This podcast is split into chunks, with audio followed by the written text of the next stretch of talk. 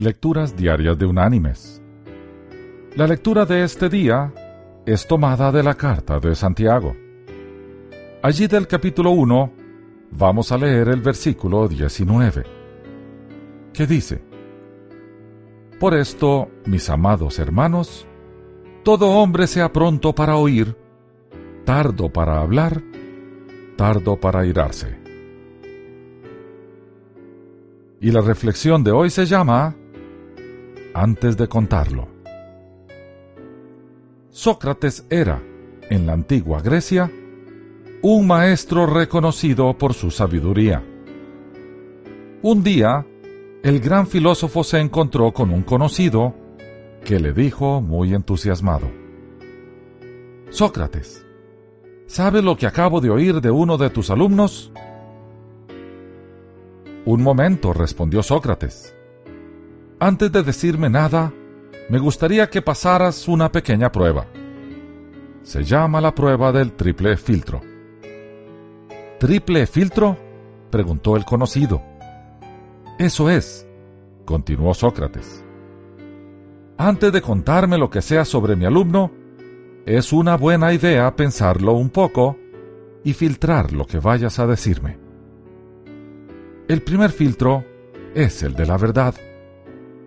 ¿Estás completamente seguro que lo que vas a decirme es cierto? No. Me acabo de enterar y... Dudo el amigo. Bien, dijo Sócrates. Entonces no sabes si es cierto lo que quieres contarme. Veamos el segundo filtro, que es el de la bondad. ¿Quieres contarme algo bueno de mi alumno? No, todo lo contrario dijo el interlocutor. ¿Con qué? le interrumpió Sócrates. ¿Quieres contarme algo malo de él que no sabes siquiera si es cierto? Hmm. Aún puedes pasar la prueba, pues queda un tercer filtro.